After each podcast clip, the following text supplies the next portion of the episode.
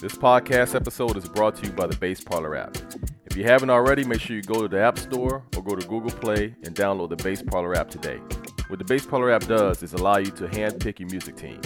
So if you need an artist, audio engineer, producer, you know, instrumentalist, songwriter, whatever you need to complete your music project, you can find and connect with them on the Bass Parlor app. So if you haven't already, make sure you go to Google Play or the App Store and download the Bass Parlor app.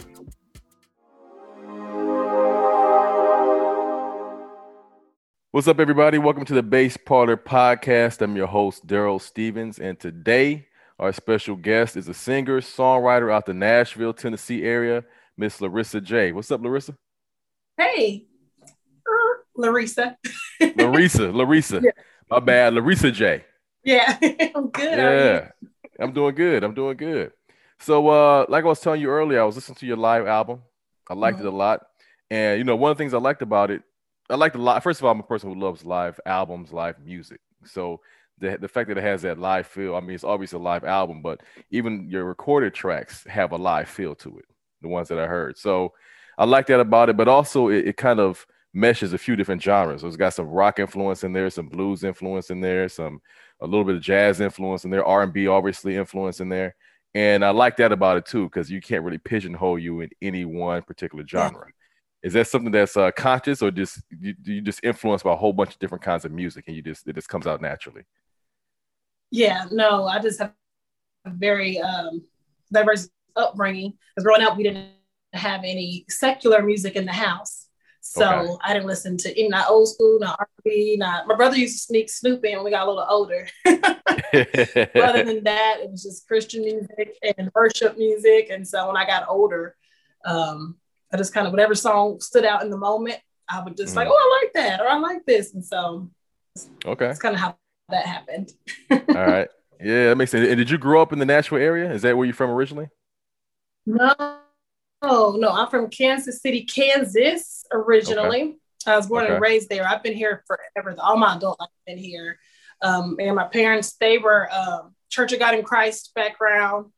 Mm-hmm. And then we moved over to like Assemblies of God for a little bit and then non denominational. And, and, that has a lot of influence too in what I do. So I think right. that has a lot.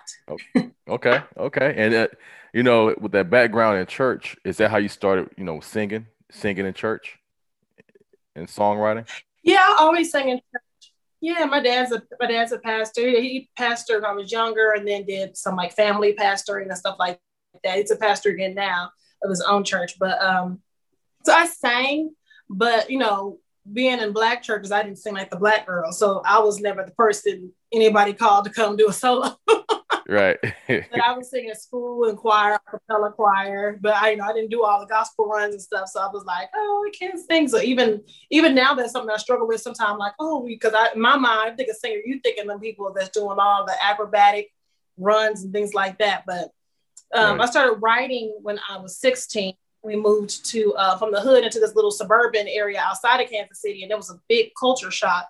So I think mm. I took to music as an outlet, and from okay. there I started writing, and I quit going outside and doing sports. Started doing music instead. So. okay. Okay. Yeah. And when you were writing, did you start off writing? Was it just poetry at first, or you just started from the gate just writing actual songs? You know, core like actual song structures. Yeah yeah, no, um, I played piano as my first instrument. And so I did a lot of worship. I would sit up in the middle of the night. I would get up midnight, one, two, three in the morning, go and just do a lot of worship music or a lot of Christian songs, a lot of dark, sad songs about how I need the Lord's love to help me through with all these white people I got moved to. and um, he did. He helped me do it. Now they're like, that's my that's what a big part of my audience. So right, right. It's amazing how that works. Yeah.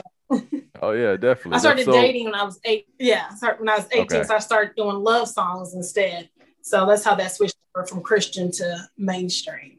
okay, okay, that makes sense. It was it was it kind of like that transition because you were, you know, heavy into the Christian music and Christian upbringing, and then when you made when you started dating, made that transition. Was that a tough transition to make? Or did you feel guilty at first? Like how was how that whole thing happened? Well, yeah, I mean, I don't know if I felt guilty. You guys, music's always been like an outlet, so that's how I, mm. you know, express myself. And then my parents, on the other hand, they were like, uh, uh but no, um, moving to Nashville has changed a lot of our outlets, uh, outlooks on a lot of things, like my parents included. And so um, it is, it's just a, it's like, it's like a, just a form of my life. I just, I, people right. write books, people write, you know, stories. I just write songs. And it's really right. a lot of, most of it has some sort of truth to it about my life. Right. Right. Okay. Okay. And I get that in your music too. Like we are talking about your single disc coming out and like I like the way it sounds, but also you can tell that you you put a lot of your heart into your lyrics, you know, and, and a lot of your heart into your music. Um, is that your creative process? Well, what do you go go ahead?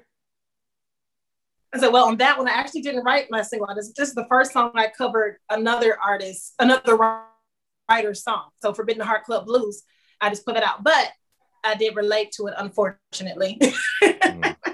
um, but I was actually I put a post up about that recently. I said I think it ended up being more of a reflection because I had been making some changes over the last few years, and um, Forbidden Heart Club Blues was like I've been there, done that, and so it was more of a song of reflection. But I knew what it felt like to be in that scenario. So right, right, you're related to it. That's that's good. So um, or in that case, it's not good, but generally it's good. but um, is you know you being a song a singer and a songwriter what's your creative process? Do you start with the lyrics first or you know you know what you want to say in a song and then you listen to in your case not a beat but you have a band and you kind of craft the the music itself around the words or do you are y'all just jamming and you kind of hear okay i want these lyrics to go with this feel of music uh, when I write, I write mostly by myself normally. Um, okay.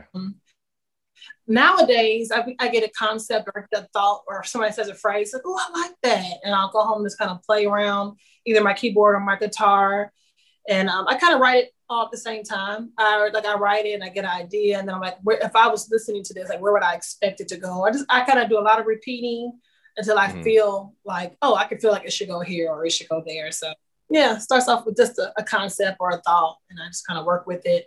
I don't i don't force a lot of writing so i only write when i'm like inspired. That's why i don't think i could ever just people who write songs for a living a lot of respect right. to them. But um i write as i'm inspired. Okay okay. Mm-hmm. and then when you when you finish writing you got the song and everything how do you find band members? Or how do you find you know uh guitarists? Because you do a lot of live music do you work with the same band and the same uh, mm-hmm. uh, musicians on most of your on most of your albums and most of your songs? Um, yeah, well, the, uh, live in the hidden room that came together um, the, by the producer Zach uh, Johnson. He's going to play guitar on it for the most majority of the guitars. Um, we all went to church together, and um, now I think the bass player Scott on the from that project. Um, he's part of my trio. I do a trio nowadays with the COVID I really end up being a, a solo acoustic artist year, which it was the year of solo acoustic. So I was able to keep working, thank the Lord, because um, I can play for myself. So I've been doing a trio lately. And so it's got a got a bass player and a drummer, and um, we just make it do what it do. And unless the event calls for more, then I do more or less depending on what I'm booked to do. Right, right that's pretty good working with the same people, you know, for, for your songs. They got to feel. I'm sure you all have a feel of how you all like to work. You know, what kind of the kind of things that you kind of attracted to musically. You know, so it's it's probably good working with that same small team. Yeah, it is, especially and then when we go to church together, they, they know all the church signs. They can tell I'm about to okay. do like this I do things like they read me now. They're like, oh, we know. I used to lead worship too with them, so they're like, oh, we know where Larissa's going already. So That's good. it's a fit. We all follow each other really well. So it's, it's been it's been great. I'm really enjoying where we're going. Okay, okay. And then you have the new you have a new single coming out. Is, is there going to be like an EP or an album that's going to follow that? What's what you got planned for 2021? Yes, we actually dropped Forbidden Heart Club Blues last month. And um, coming up, we're, we're doing a whole country rock project, basically, is what I'm doing. Uh, the okay. producer, Billy Smiley, and the writer of that song reached out to me um, with the whole um, kind of the Black woman movement in country. He's like, Oh, we got to do something. And he said, You've been doing this forever. You need to be a part of this. And so we, we're making it happen. I got another single coming up, I think within the next month or so. I'm doing a cover of the John Denver song, Country Roads. Okay. Uh, so that's really funny. I didn't know who John Denver was like two years ago. I had no idea. I play at the airport a lot, and somebody requested um, some John Denver. Like, Can you do some John Denver? And I was like, no, I don't know who that is. Right. and everybody right. was like, oh, oh my gosh. So I went and Googled them. And that's the first song I pulled up. And I do it at every show now. I love it. People love it. And so we're going to put it out. Okay. Okay. That's good. Is it the, is the album going to be uh, an album of covers, of album like country covers done in your style? It'll be a little bit of both. We're going to have yeah, we're gonna have originals and covers, but um, yeah, because a lot of songs that I do in Nashville, a lot of us make a living by doing covers mm-hmm. and doing shows where you do covers. And um, I found my own take on some really cool ones. So we got okay. we might have some Prince come in, a little bit of Cher. Okay. Okay. I'm not gonna tell one, but and then we've got a lot of my some songs that I've written, some songs that me and Billy co-wrote together, okay. and so Um, it'll be a project. Hopefully around the end of summer beginning of fall i think we're going to drop the actual album but we're going to do singles between now and then. Okay yeah let us know for sure. I want to check it out. So, so yeah. let me know. Like i told you i really love your music so it's really good. I appreciate it. Yeah. Uh lastly you know think back over the past couple years and uh what's the lesson that you've learned you know one or two lessons that you've learned that you know now that you had wish you had known you know two or three years ago yeah, um, I think definitely consistency for me because I have such a diverse range of music that I do. Um, before I was just running around just trying to do whatever I could. I would do this or I would do that. I'll do gospel or I can do country or I can do neo soul, what you want. And so it was cool that I could do that. But as far as building a fan base, that's not really, you know, um, it didn't work for me the way I was doing it. So I've, I've taken breaks on and off as far as the artist thing. So coming back over the last few years doing it, I stuck with the genre. Of, I call it acoustic soul. Okay. And really, that just nobody knows what that means. Nobody knows. So I they, we don't know what that means, but they let me come do what I do, and um, I think sticking with the me by myself or me and the trio, and just keeping it locked in. We found the flow, we found the pattern, and we're growing, and um, it's awesome. So that's what I wish I had a little consistency, and you know, means to an end sometimes. Right, right. I got you. I mean, that's great advice. That's great advice too, especially for like for live musicians like yourself and for touring musicians. So that's a that's a good thing. Uh, once again, Larissa J. Everybody, this is Larissa J, an incredible singer songwriter out of Nashville, Tennessee. Larissa, thanks again for joining us here. Oh, thanks for having me, Darryl.